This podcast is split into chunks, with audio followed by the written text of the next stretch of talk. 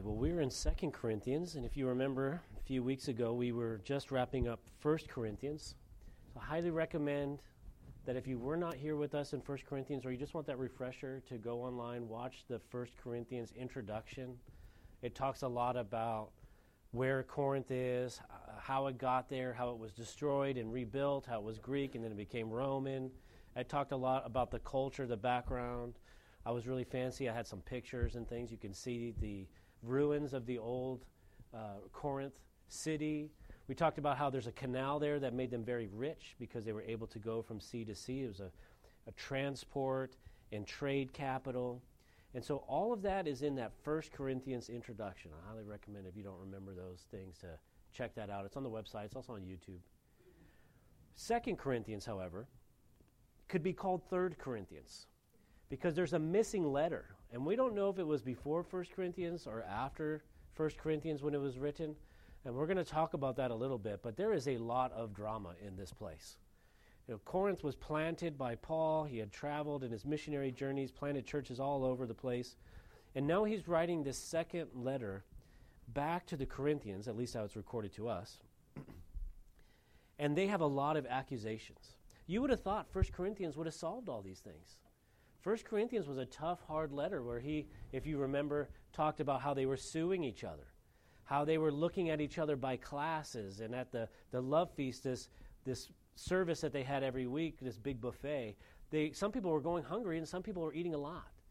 They talked about spiritual gifts and how the spiritual gifts were just being all used out of whack. I mean, there was criticism after criticism after criticism there. And Paul had addressed those things, and he had left, and he was supposed to go to Macedonia. And if you remember in chapter 16 of 1 Corinthians, and if you actually remember all this stuff, you guys are amazing Bible students. But in chapter 16, he said, on my, When I go to Macedonia, I'm going to come to you afterwards. But he doesn't do that. And we're going to talk about why that happens. But Second Corinthians is super special to me because we will learn more about Paul the Apostle himself in this epistle than any other portion of Scripture. Because he's making a defense of his apostleship. You see, in the Corinthian church, these people had come in from outside and they were calling themselves super apostles, that they were better than Paul, that they were more elite than Paul, that Paul was a good start, but they were where it was at. In the midst of that, they had started having more divisions, started separating themselves, even questioning Paul. Is he sincere? Is he just telling us things? Is he wishy washy with what he says? And Paul is going to make a defense for himself here, and then we're also going to learn that there was some conflict. That's encouraging to me. You're like, what in the world? How can that be encouraging? Because if anybody can fix a church, if anybody can have unity, wouldn't Paul the Apostle be the one to do it? Wouldn't he, through all of those works and the places he went and the things that he was doing, and he wrote 13 epistles. The Lord is literally speaking through him the Word of God. And I throw in the book of Hebrews as well. I believe that he wrote that book. You can argue with me later. But this guy still has the same heartaches and hardships and personal issues and relationship issues with believers in Christ. And so, with that being said, let's open with the word of prayer, and then we're going to read the first two verses, the introduction here in 2 Corinthians. Lord, we pray that you would teach us as you taught them. So many millennia ago, Lord, we know that your word never changes, and never returns void. And I pray that you would teach us and show us from your word application for our lives today as you continue to shape us and mold us. In Jesus' name, amen. Well, first two verses here it says, Paul, an apostle of Jesus Christ by the will of God, and Timothy, our brother, to the church of God which is at Corinth, with all the saints who are in all Achaia. Grace to you and peace from God our Father and the Lord Jesus Christ. Now, Paul is not a hireling. He was not hired. He was not voted on. They didn't pick him up in a lineup like, you know what, this guy, he's the one that's going to be the, the real apostle. There was no elders committee to appoint him to his apostleship. He was appointed by God, the will of God, there, very first verse. And it just seems like an interesting introduction, but as we go through this book, you'll realize the Holy Spirit is very, very uh, interested in every single word in this book having a meaning. There's nothing there just by pure coincidence or happenstance. You'll remember in Acts chapter 9 that Saul of Tarsus is being converted. I mean, this guy was the worst of the worst anti Christian out there. If you've been with us with any amount of time, we know that he was imprisoning Christians, he was causing them to blaspheme God, he was trying to stamp out the Lord. But there in earlier in chapter 9, he sees the Lord on the road to Damascus and converts. He's radically changed by this experience. But the Lord also shows these other people, these other Christians that have been tormented by him, persecuted by him, that the Lord has chosen Saul, who's becoming Paul of Tarsus. In fact, in the, the verse I'm going to show you here, the conversation to the Lord is, Lord, don't you know who Saul of Tarsus is? And this is the Lord's response in Acts chapter 9, verse 15 through 16. The Lord said to him, Go for he is a chosen vessel of mine to bear my name before Gentiles, kings, and the children of Israel. For I will show him how many things he must suffer for my namesake. Remember, the question is, Lord, don't you know who that guy is? But the Lord says here, it is him. And so they, they're obedient to that. They're obedient to that. But also notice that in verse 16, I would never volunteer for this. I will show him how many things he must suffer. And we're going to talk about that this morning, the things that Paul is going through.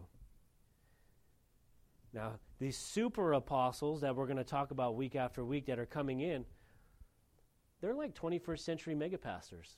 They got special seat, they got special parking spots, pastor only.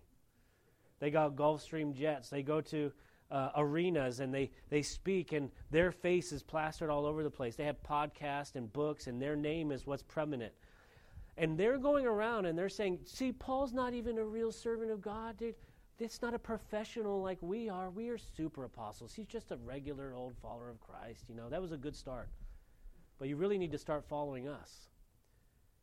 But Paul here is going to tell us in chapter 2 that we are not, as so many, peddling the word of God, but as of sincerity, but as from God, we speak in the sight of God and in Christ.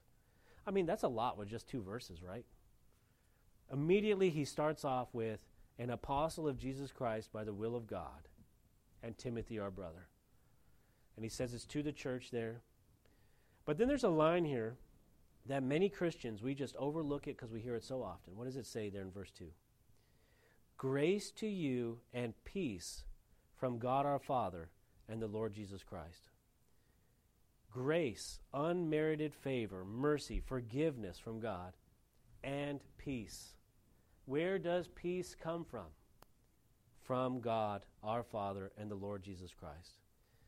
Now, I want you to remember this as we go into verses 3 through 7 because we're going to couple them together. So in verses 3 through 7, it said, Blessed be the God and Father of our Lord Jesus Christ, the Father of mercies and the God of all comfort who comforts us in all our tribulation, that we may be able to comfort those who are in any trouble with the comfort with which we ourselves are comforted by God.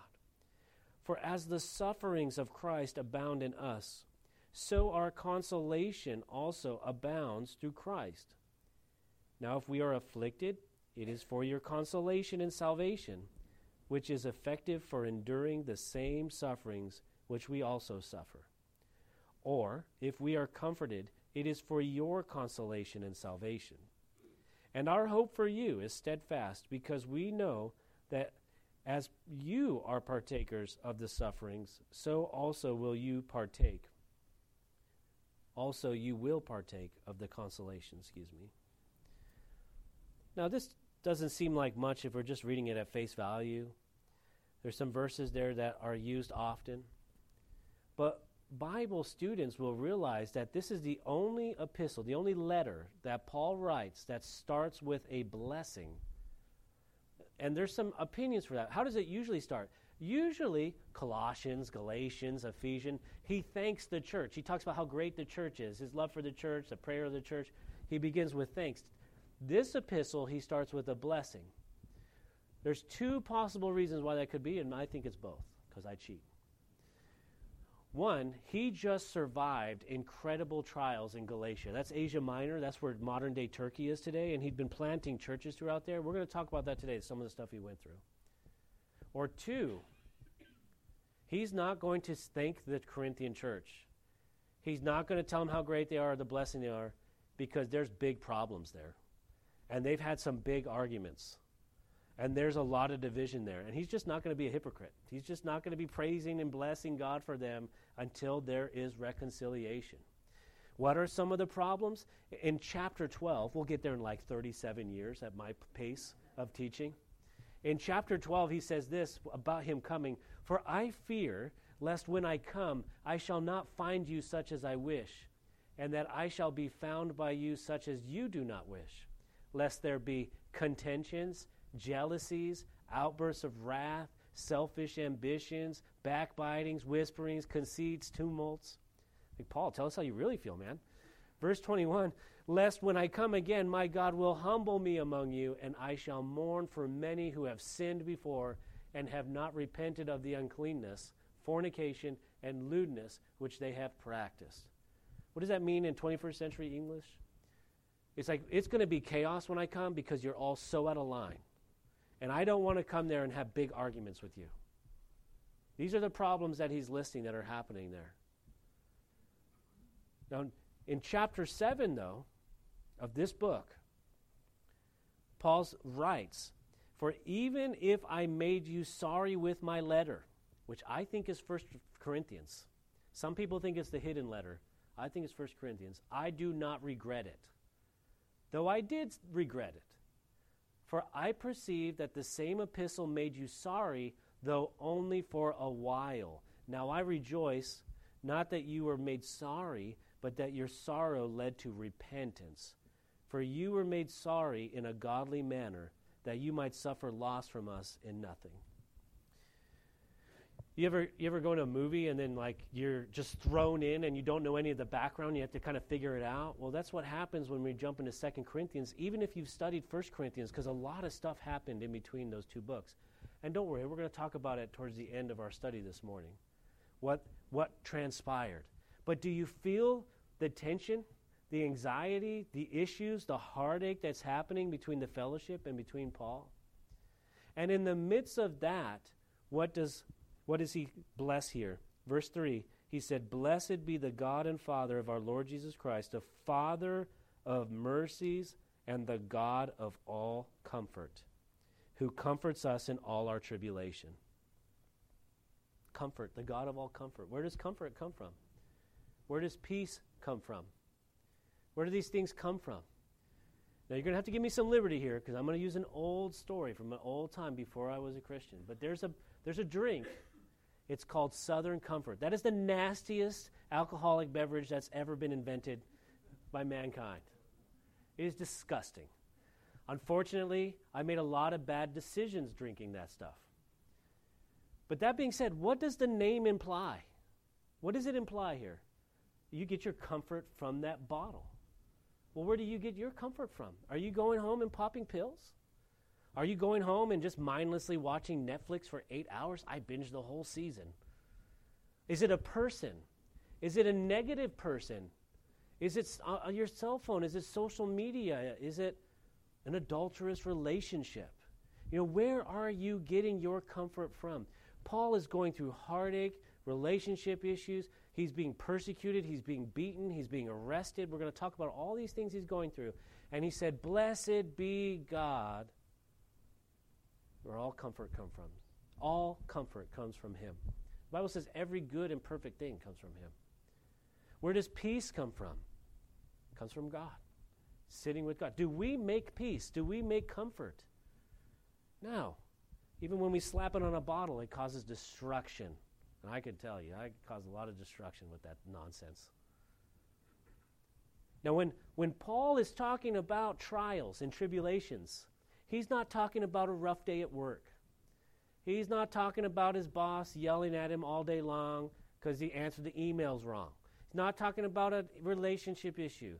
He's not talking about, oh man, we can't upsize our big meal now because it's getting tight.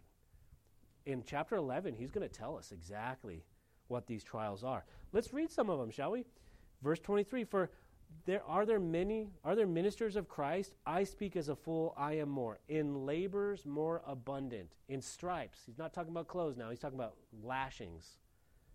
in stripes above measure, in prisons more frequently, in deaths often. From the Jews, five times I received 40 stripes minus one. So he's whipped 39 times. Five times that happened. Three times I was beaten with rods. Once I was stoned. For some of you that are not yet believers yet, that's not what it means, okay? he was actually stoned with stones. Three times I was shipwrecked.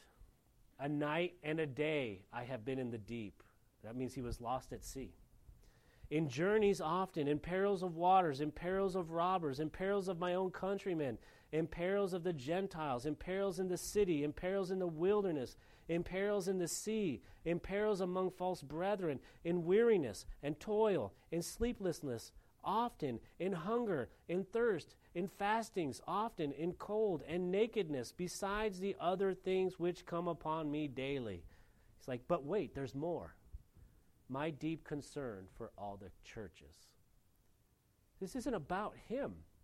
And so he's able to proclaim, yes, I'm an apostle of God. I was chosen by God. And he's able to say, God, grace and mercy and peace from the Lord Jesus and the God of all comfort and all mercy. And when he says something like that, that's not some trite, that's not some simpleton greeting like, "Oh, hey, how's your how's your happy new year? How you doing? Everything great?" When we add those layers, can you feel the depth? The God of all comfort. A man that goes through that needs some comfort. Well, that same God is available to you. That same word is available to you. Imagine the heartache that he's going through and the difficulties, the tension with the Corinthians themselves. And he's starting off by saying this uh, this is because of God. This isn't because of you. I'm not here to please you. I'm not here to make you guys happy. I'm not even here to prove myself. But that being said, this entire book, Paul is going to be making a defense of his love for them and his love for God and how these other people are trying to rip them off. Well, let's read now verses 8 through 11 when it says, For we do not want you to be ignorant. In 21st century English, that means I don't want you to be stupid. Brethren, of our trouble, which came to us in Asia, that we are burdened beyond measure, above strength, so that we despaired even of life. Yes, we had the sentence of death in ourselves, that we should not trust in ourselves, but in God, who raises the dead who delivered us from so great a death, and does deliver us, in whom we trust that he will still deliver us.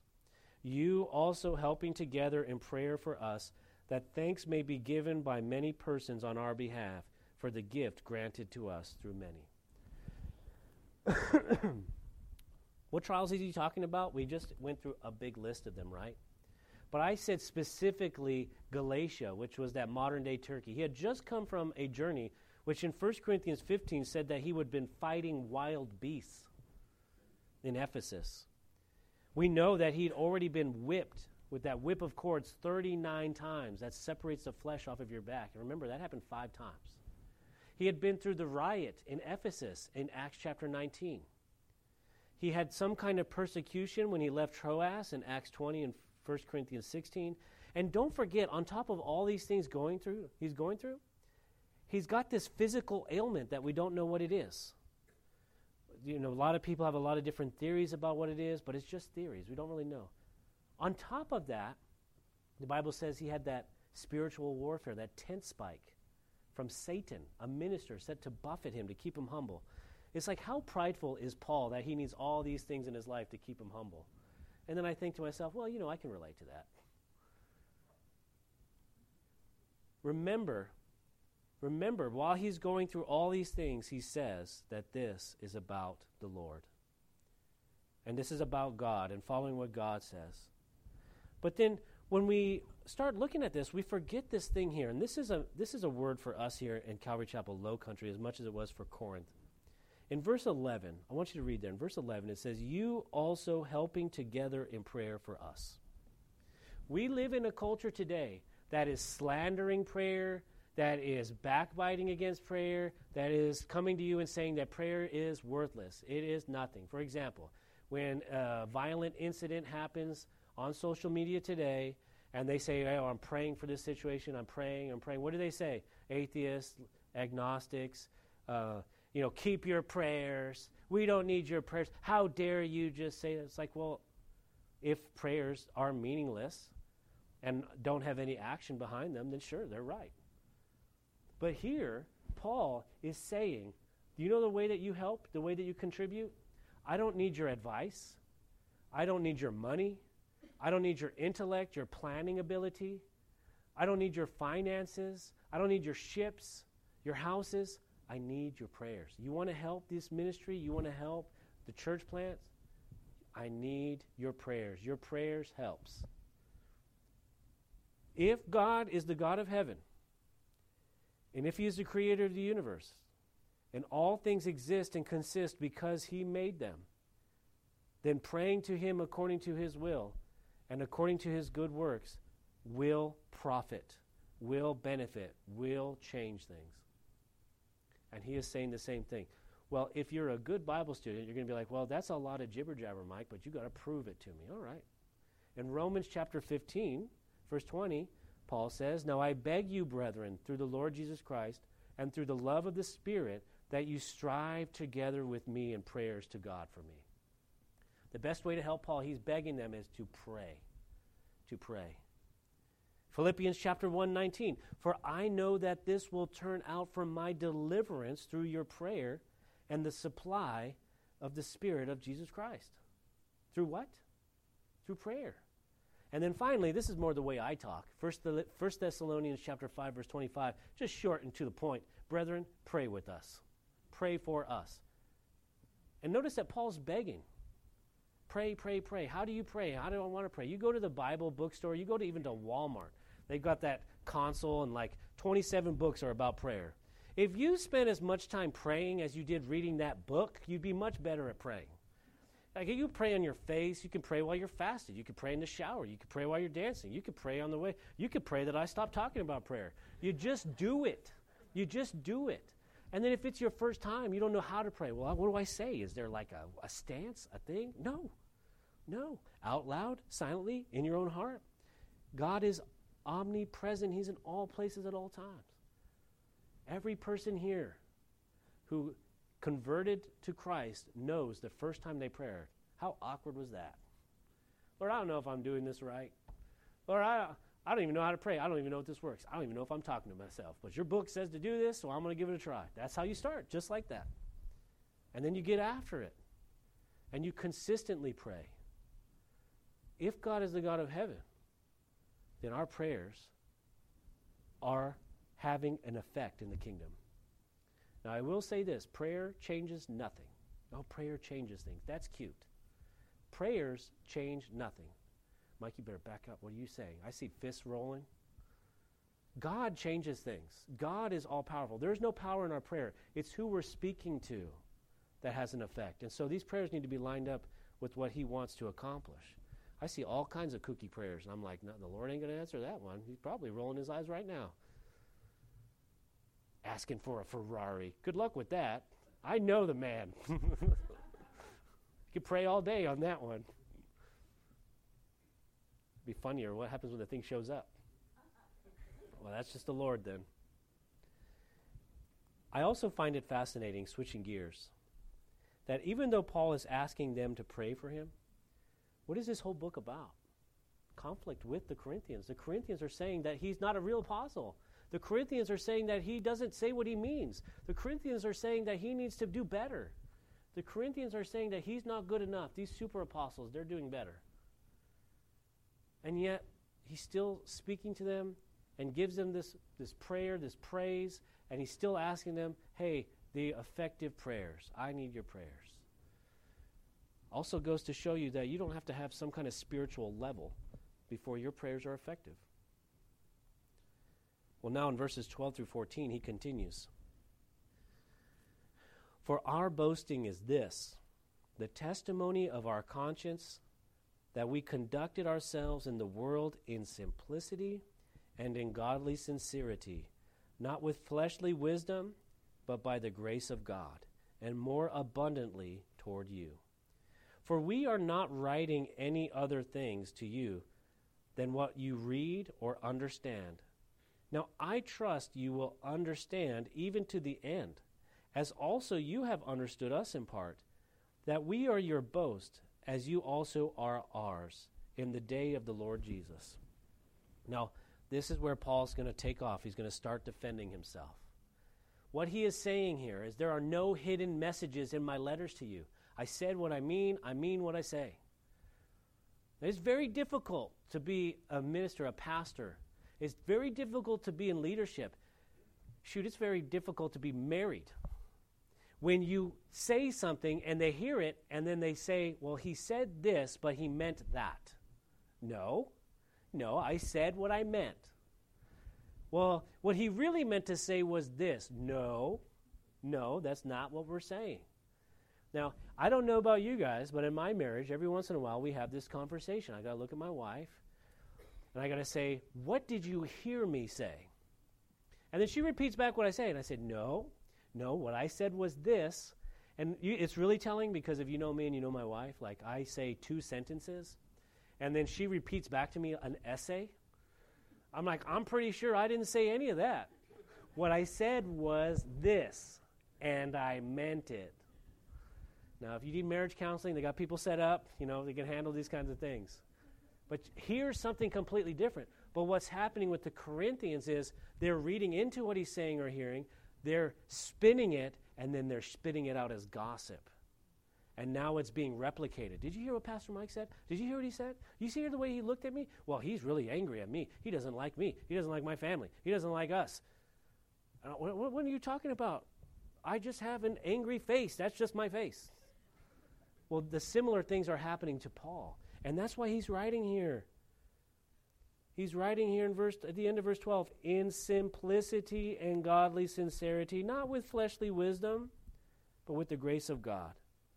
And then in verse 13, very clear, for we are not writing any other things to you than what you read or understand.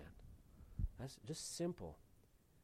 Now he's starting, you see how this is building up from the, the initial introduction I am an apostle called by God. The, and we praise God for his peace and his comfort because he's going to bring it. He's the God of all mercies.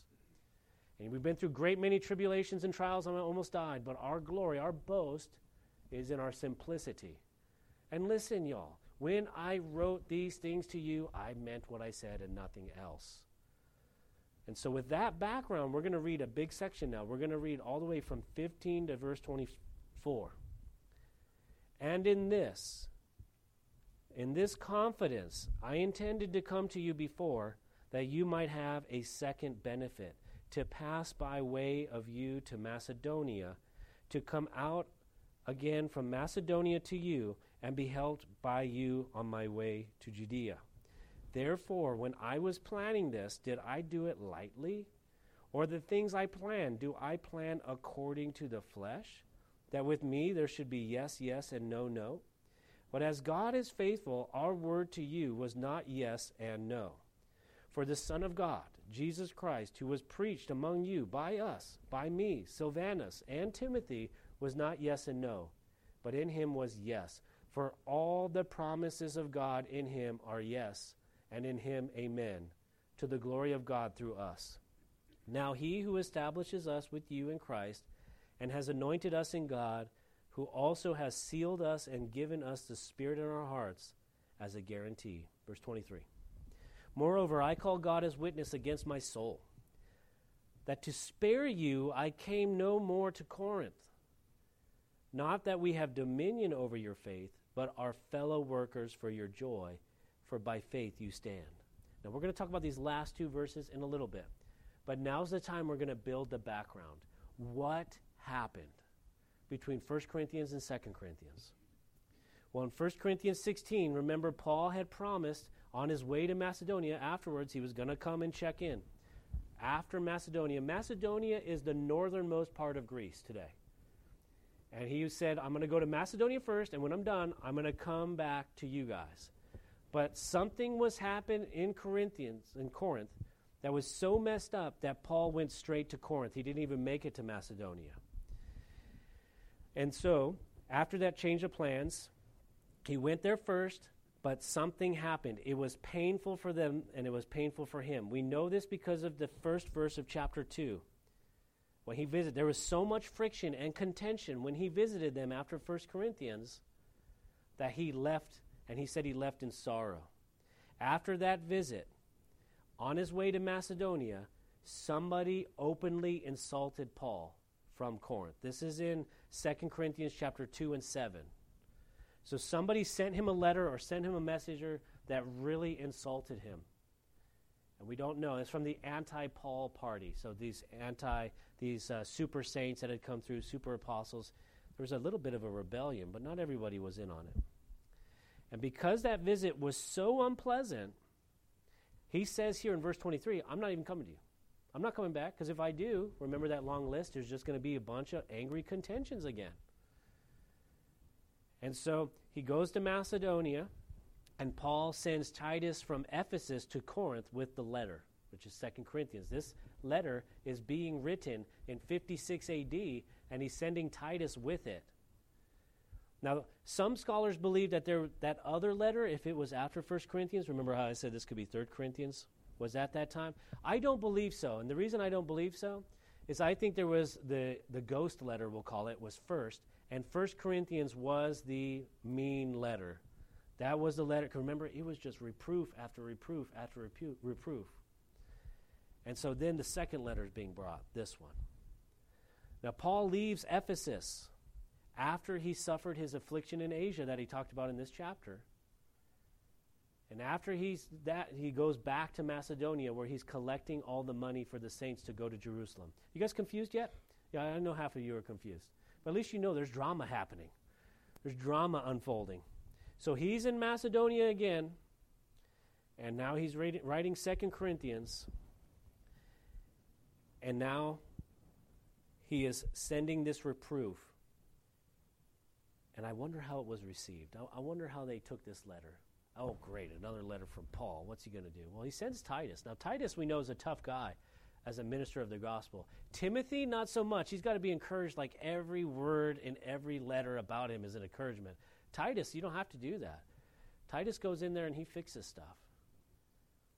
I want you to see now in verse 23 that even though he says he doesn't want to come there because of contentions. Notice 24. Not that we have dominion over your faith, but our fellow workers for your joy. For by faith you stand. Paul has all the authority, and yet he doesn't want to go there to just cause problems. But they need to repent and to change. Now, I'm going to tell you this. What, why? Why is Paul going through this? He's not getting this kind of problems with all the other churches he's planted. Sure, in Galatia, they had a short uh, rebellion against him. They wanted to go back to idolatry. But for the most part, the epistles and the letters, people respect Paul a lot. He has planted churches all over the Mediterranean. The Lord is speaking to him through the Word of God. He doesn't have to put up with this. Oh, fine. You know, go off and do whatever you want. You guys are obnoxious. But Paul doesn't find his comfort from the people. He doesn't find his, his pride or his livelihood or his well being from the people. He serves the people because he serves God. He's an apostle of God. And so he can go through those trials and tribulations. And so I, I just copy him. One day you guys like me, the next day you hate me. One day you guys are here and oh, that's the best message I've ever heard. Next thing I know, did you hear what John Smith said about you the other day? And I go home and I sleep great every night because I don't care. And it's not that I am not pouring myself out to serve. Of course not. Is I serve God. And it's he is the God of all comfort. He is the God of mercy. I get my peace from him, not from the people. The super apostles were very interested in prestige, and they thought the more prestige they had, the more God was blessing them. Nothing could be further from the truth. What is Paul after? What does Paul want? He's saying, I'm going through all these trials, I'm going through all this stuff. I'm not doing it because I want you guys to like me. I'm not doing it because I want to be seen as an apostle. I'm doing this because I'm called of God to preach the gospel, the good news that Jesus died, rose again, that all who confess him with their mouth and believe in their heart shall be saved. He wants unity.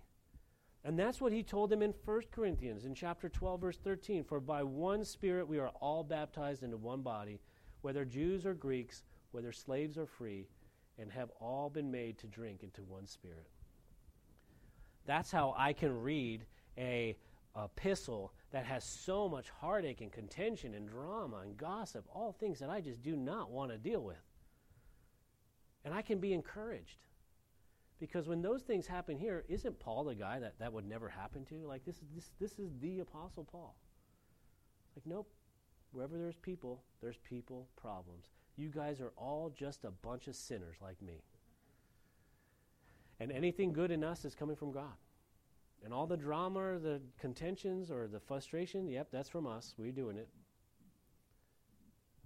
But Paul is not seeking popularity. He's not seeking office. He's not seeking a raise. He's not trying to please anyone.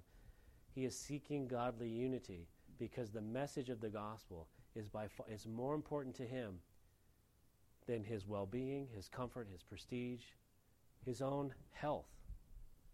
The gospel is so important that it supersedes everything, and he goes to the whole world teaching it. And he's not giving up on the Corinthians.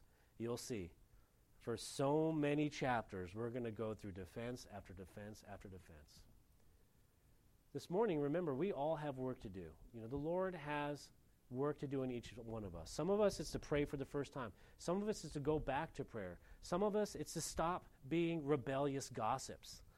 For some of us, is to say, hey, it's okay. There are tensions at church. Wherever there's people, there's people problems. It does happen. We don't want it to happen all the time. And we need to realize that the peace of God that surpasses all understanding, His Spirit will minister to us. And for some of you, whatever trial you're going through, you need to, you need to realize that comfort comes from God. Peace comes from God, nowhere else. Let's pray. Lord, we thank you so much for your word, and we pray that you would continue to teach us as week by week we go through Corinthians and see you working through Paul, working in the lives of those people, and pray that you would continue to have your will accomplished through us. We do, as Pastor Reggie was praying, we pray for the missionaries in Peru, for the Bible college there, the church plants. We pray for Roatan in Honduras. We pray for the Bread for the Bite ministry that's feeding so many. And we pray for open doors for Venezuela, Lord, to go in there and to plant churches to be about the gospel, Lord. And we pray that your will would be accomplished here in Jesus' name. Amen. Don't forget, we have prayer meeting Thursday night. Uh, we're up here, brothers and sisters, up here to pray with you, talk with you. God bless you, and have a wonderful week.